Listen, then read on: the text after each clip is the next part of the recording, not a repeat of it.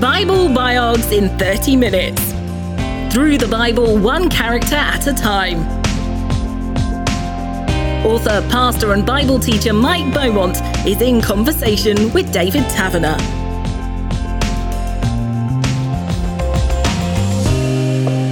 In this episode, we're looking at the life of Elisha, the prophet. Uh, we have, in a previous episode, looked at the life of Elijah. So, Elisha's story can be found in 1 Kings chapter 19. And Mike, uh, just remind us of the connection between Elijah and Elisha. Well, Elisha was, well, I almost said uh, his disciple, his trainee, but that might almost be a bit grand in many ways because um, Elijah was really reluctant to take anybody on. As we saw in a previous episode, Elijah really was very much a loner and preferred to work alone. But God had very clearly said to him when he'd encountered him at Mount Sinai that he was to go and do certain things, anoint a king, a new king of Israel, anoint a king of Aram, and he was to anoint Elisha as his successor. So this was God's word to him. He couldn't get away from it. But he, he really was very reluctant. So at the end of 1 Kings 19, we find that Elijah goes off and finds Elisha, son of Shaphat. That's all we know about him. What's he doing? He's ploughing a field and there are 12 teams of oxen.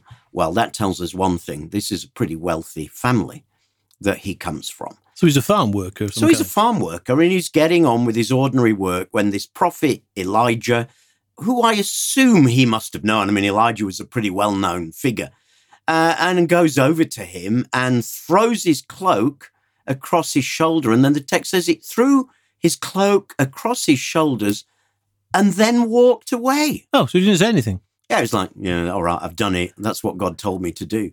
So Elisha then has to leave all his oxen standing there and, and runs after him because Elisha has understood the significance of this. The prophet, the prophet of Israel, has thrown his cloak over my shoulder. He'd understood this was a calling to come and work with him. So he goes and runs and says, Yeah, yeah, I'll come. But first, let me say goodbye to my mother and father, and then I'll go. And Elijah says, Go on back, but think about what I've done to you. But the whole tone of that in the Hebrew is is almost a yeah, go back. Do I care? it, it really was a I really I'm not bothered whether you come or not. So this was the start of this supposed discipling and mentoring relationship. Elisha was great. He just goes back. He says his goodbye. Uh, he returns to the oxen that he's been ploughing with. He kills them. He uses the wood of the plough to make a, an altar uh, and sacrifices the offering to God. And then it says he went with Elijah as his assistant. He could have been put off by the attitude of his would be teacher. Well, I think I would have been put off, wouldn't you? I mean, here you are, you're about to sacrifice everything. Looks like you're a pretty wealthy family, life looks okay. And now you're called to follow this guy who is, let's face it, slightly crazy. Um, seems to dress and live very simply, fed by ravens at times, you know, taking water from brooks where he can find it in times of drought and famine. And he's ready to do this. So I think it says a lot about what is in Elisha's heart. But I don't know if I would wanted to have gone and worked alongside Elijah. I think he would have been a pretty tough character. Yeah, not a career choice by the sound of it, but a calling. And that's the difference. So Elijah does sort of mentor Elisha for some time. What what does Elisha witness uh, in Elijah's presence? Well, some of the things we simply don't know because there are gaps in the story that we are told. The Bible doesn't always tell us everything. It tells us everything we need to know, but not everything we'd like to know. But one of the big things that he sees is actually towards the end of Elijah's life. Now, presumably, he'd seen all sorts of other things in the meantime that had gone on.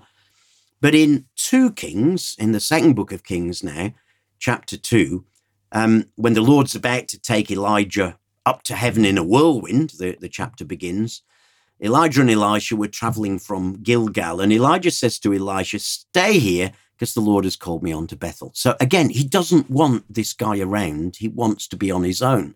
But as we read on the story, Elisha just won't give in. As surely as the Lord lives and you yourself with, I will never leave you. Wow. What commitment that is to this really difficult guy. mm. He must have known that call to go and work with him must have been so strong to push through things like this. Wasn't just a cloak over the shoulder. wasn't just a cloak. You know, in the cloak, clearly God had had an encounter with him. And even when prophets later that day on the journey say, Listen, God's spoken to you. Do you know the Lord's going to take your master away today? And he said, Yeah, I know, I know. He clearly knew what was about to happen. So they continue with their journey. And Elijah tries it once more when they get to the River Jordan. He says, Look, stay here uh, because the Lord has told me to go to the Jordan River. And again, Elisha does is as surely as the Lord lives and as you live, I will never leave you. And so they make their way to the River Jordan. And as they get to the Jordan, Elijah takes off his cloak and he strikes the water of the River Jordan with it. And suddenly the river divides in the same way that the Red Sea had divided for Moses, in the same way that the Jordan had divided for Joshua. Here at this key moment when the faith of Israel could have been so easily extinguished because of the Baal worship that we looked at in a previous episode. Here, God does this incredible miracle. The water divides and the two go across. And as they get to the other side, at last, Elijah, and I suspect somewhat reluctantly again, says, Tell me what I can do for you. And Elisha says that well known phrase, please let me inherit a, a double portion, a double share of your spirit and become your successor. And that request to have a double portion was not, as people often think, a request to be twice as powerful.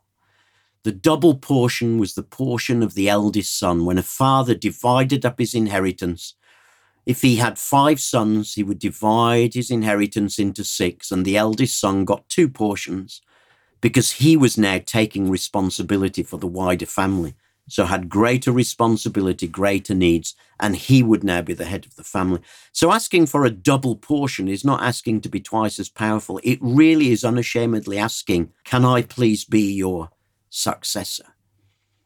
And Elijah says, Well, you've asked a difficult thing, but if you see me when I'm taken, it will be yours. And then as they're walking along, suddenly a chariot of fire appeared, drawn by horses of fire. And it just simply gathers up Elijah into the chariot and in a whirlwind takes him up into heaven. And Elisha's left there just shouting out, My father, my father, I see the chariots and charioteers of heaven. And, and suddenly Elijah has gone and it all now falls on him. But what Elijah has left behind is his cloak on the ground. And at this point, Elisha has a choice. You know, I could have thought, okay, this is just getting weird. Time to go home, I think. I'm not sure I knew what I was asking for. Or he could do what he did do. He went and he picked up Elijah's cloak, which had fallen, you know, when he was Hmm. off. The same cloak that had been put around his shoulders eh, back in the field. Exactly. And he picks that cloak up. And now he has to become the Elijah, the man that Elijah was. So he goes back to the River Jordan and he picks that cloak up and he strikes the river, but he calls out, Where is the Lord, the God of Elijah? Now, I love that because it's not the striking of the river itself. This is not magic. He's acting something symbolic and he's suddenly calling out to God, Where is the God of Elijah? I need you now to be my God. And immediately the Jordan divides and he goes across and he finds the other prophets and they say, We want to go and look for Elijah. And he says, There's no point, you won't find him. And Elisha's ministry has begun. Just a moment of total commitment. A moment of total commitment, total decision. This was really burning your bridges. The minute he picked up that cloak, the minute he called out, this was it. And remember, these were not easy days. Like we saw in the previous episode with Elijah, these were dark days, dark days of Baal worship. Now, Elijah had had this great contest on Mount Carmel and had ended up showing how great Yahweh was. He'd ended up killing all those hundreds of prophets of Baal, but they didn't disappear. And Baal worship didn't disappear overnight, and it wouldn't disappear in Israel's history. So he is still facing the same challenges that Elijah had been facing. So to pick up that cloak, this guy must have known what he was doing. And to do that, you know, he must have known that call of God from that moment. The cloak was put on him from the moment he picked it up. And that's why it's so important, even for us today, to know that God's called us to something. That may not just be something spiritual in church, you know, the work that we do, whatever it might be. To know that God has called us is what keeps us going when it gets tough, so that we can say, I have no choice but to pick up this cloak because I know God has spoken and it will be tough. But if God has spoken, God will be with me, as he's about to show himself definitely to be with Elisha. No, Elisha could have said, Elijah is a very hard act to follow. but what does this actually tell us about Elisha being his own man? Yeah, that's a really interesting point because as we read on in the story, we find that Elisha is not a carbon copy of Elijah. So Elijah is much more the lone figure, big, powerful actions like that battle on Mount Carmel. Elisha is a much more sensitive, thoughtful person. He actually seemed to like people. He did things for people. Elijah was much more big scale, big dramas, stuff on the big horizons, prophesying droughts, ending droughts. Elisha's definitely a, a, man of his own shaping and his own character. And we see that in so many of the very different types of miracles that follow. And that's probably important, you know, when someone follows on from someone in, in a ministry or a role, it's so important that, yes, there's continuity of values, particularly, but the next man or woman really have to do it in their own way according to the gifting and character that God has given them and not just try to be a carbon copy of the guy or the woman who went before. If you try that, I can tell you now, you will fail. And it's great. Elisha clearly knew that because he his own character and approach comes out. And yet it's the same Lord, the same anointing, the same battle, but carried out in a completely different way. So, what part did Elisha play then in the ongoing story here? Well, we find him with many different kinds of miracles. Why, why miracles? By the way, miracles don't happen all the way through the Bible. They tend to occur at key stages in the unfolding of God's history. So, like at the Exodus, like here, where Yahweh worship was almost being blotted out, like when Jesus comes. And so this is a period in these uh, dark days of the ninth and just going into the eighth century BC with Elisha, where there is so much hostility, so much darkness. And that's why we get so many miracles. It's almost like people need to see it. They've got loads of religion, they need to see that faith in Yahweh makes a difference. I think that has relevance for us today when there's loads of spiritualities around in the West if people want it. But what is it that we will say and in particularly do that will make people stand up and take note? Interestingly, one of the first miracles is is not typical of the ones that that follow. Uh, with Elisha. One day he, he settles in Jericho. That becomes his uh, base. And one day he's there in Jericho and the water's gone bad, and the leaders, the elders of the town, uh, say, Look, can, can you do something about this water? And he performs a miracle that gets rid of all the bitterness of the water. That's in 2 Kings chapter 2. But here's the interesting thing after that miracle, it says that Elisha then left Jericho and went up to Bethel. And as he's walking along the road, there's this group of boys. Now, the Hebrew there suggests it's not young boys. It suggests it's more what we might call teenage louts. so these are guys hanging around the street. They've nothing better to do. They're causing trouble. And he bumps into these guys as he's on his journey and they start mocking and making fun of him. What do they say? They say, Go away, Baldy. Well, that tells us one thing about how he looked. He yes. seemed to have uh, not had much hair. And the go away could also be translated go up. Go up, Baldy. They're probably parodying, making fun of, hey, look, here's that follower of Elijah. Are you going to go up in a chariot as well, bald head? Mm. This is a real despising of the anointed man of God. And he turns round and he looks at them. Very unusual, this next bit. He curses them in the name of the Lord. And the next verse tells us that then two bears came out of the woods and mauled 42 of them. Oh my goodness, this was a big crowd. It's a bit of an overreaction, surely. It does seem to be, though it's interesting that he leaves it in God's hands. He does curse them, but he doesn't say with what. And I think, remember, David, that this was a season when worship of Yahweh had almost been extinguished. Yes, it is extreme, but this is God making clear who he is at a time when people just aren't bothered anymore. Do you know, and the truth is, the Bible has a lot to say about God ultimately being a God of judgment. Praise God, his judgment is always his last word, not his first. But judgment does come for those who continually reject him. And clearly, from this description, a whole gang of them, 42 of them, louts on the street, they just think they can mock the servant of God at this time. And show no respect. And show no respect. And here's God making very clear you need to listen to this man because he has a message. So that was a very unusual but very personal kind of miracle situation, you might say. Were there other situations like that? Or? Well, there are a whole number of them. In fact, as you read through these first few chapters of um, 2 Kings, we, we find a whole number. So we've already seen that he purified water in Jericho when it went bad.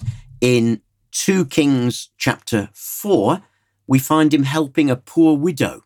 Now remember, a widow in those days, no one to help her at all. And uh, her creditors are just about to come and she's got nothing to give them. And it looks like they're going to have to sell, she's going to have to sell herself and her son into slavery uh, to pay off the debt. Uh, and so he says, Well, how can I help you? What have you got? And she says, I've nothing. I've just uh, a flask of, of olive oil. And he says, Okay, go around all your neighbors, find as many jars as flasks, bottles as you can, and bring them to me. And as she does, he prays over them.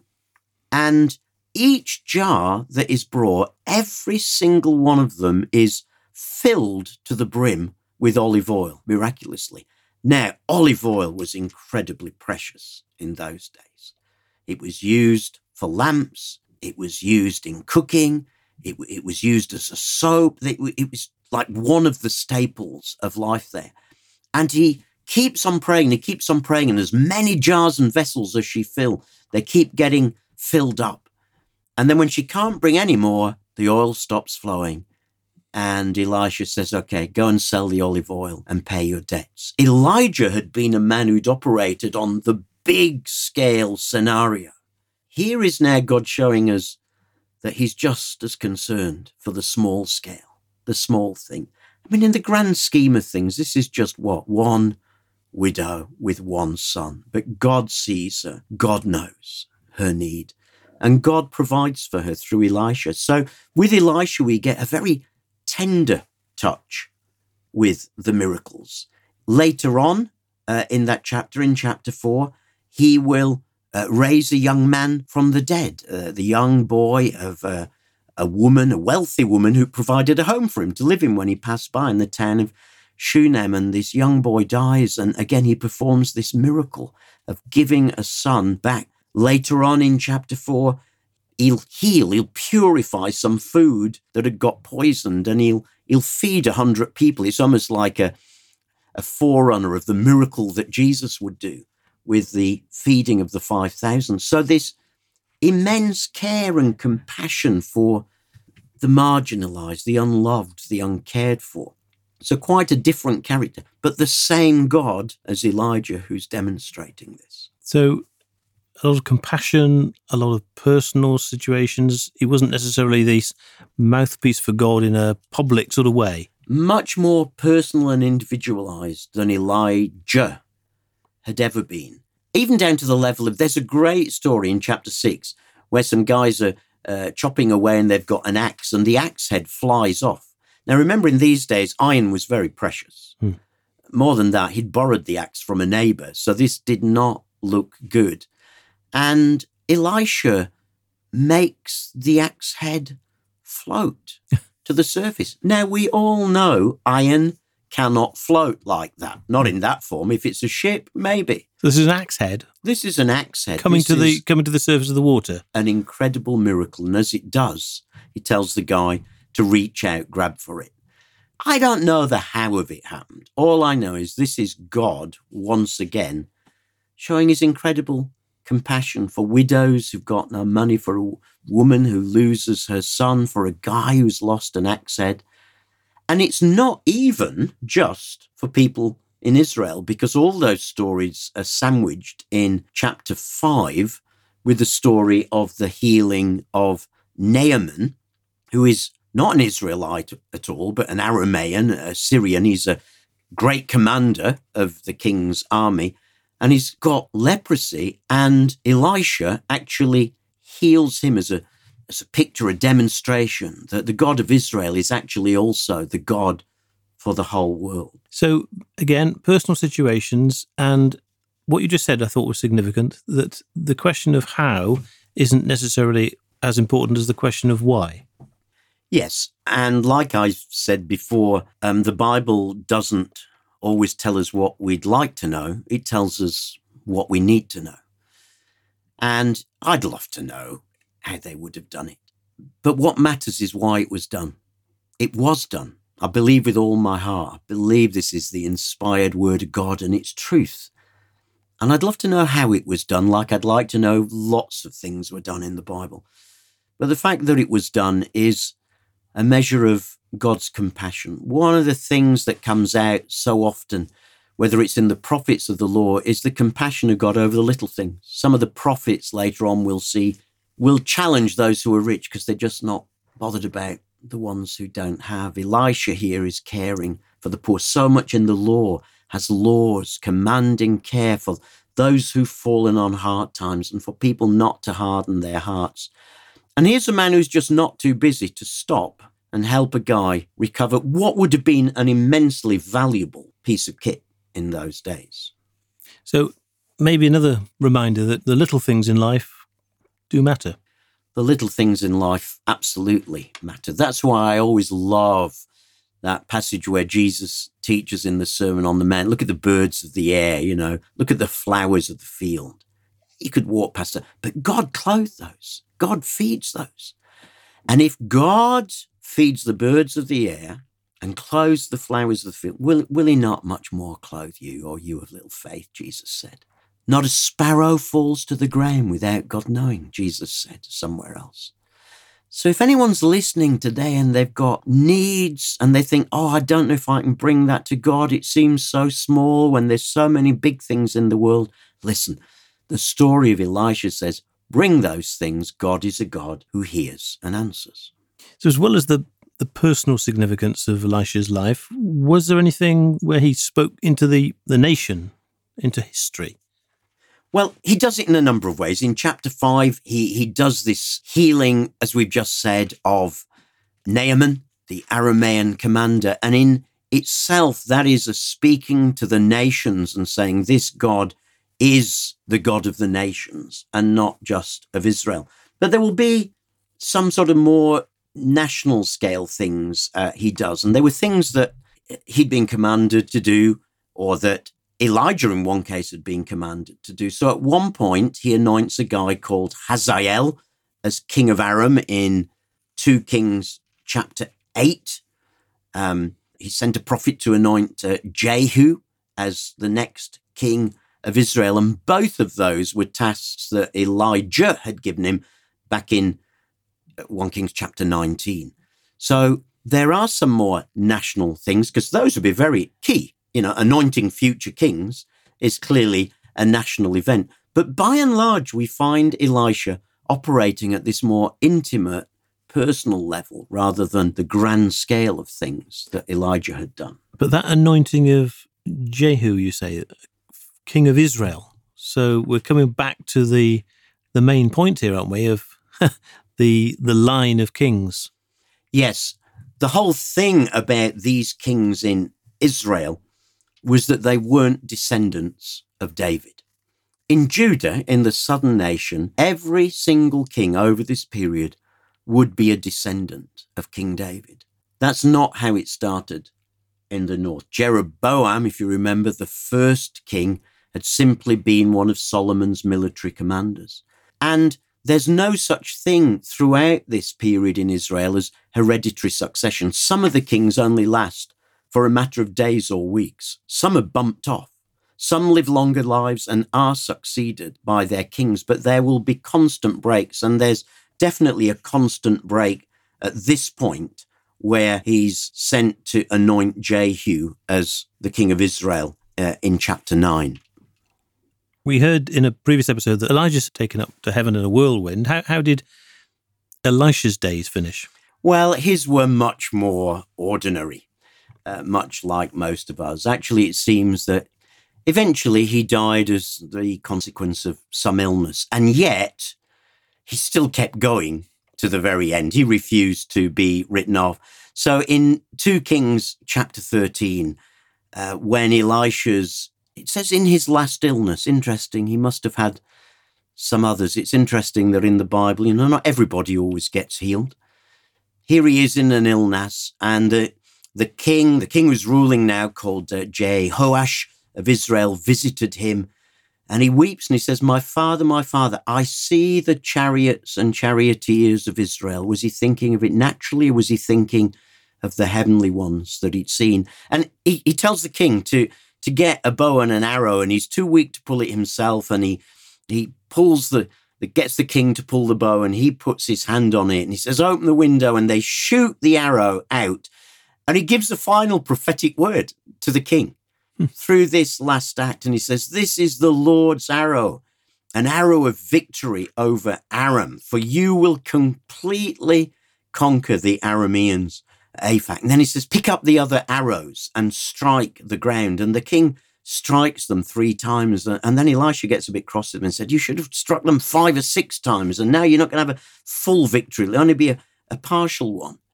And then it simply says, Then Elisha died and was buried. Just like that.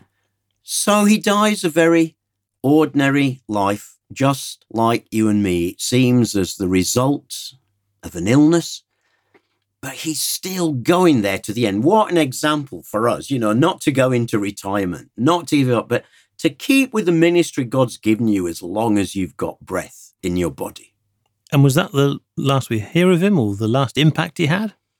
Well, it seems his bones had some impact because having been buried, when some dead people were thrown on top of him and his bones, they suddenly sprang back to life again.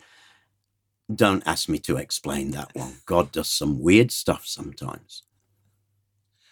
As you look back, though, on the life of Elisha, quite different to Elijah, and what he witnessed, what he saw, what he did, how he responded, what are your conclusions about his life for us today?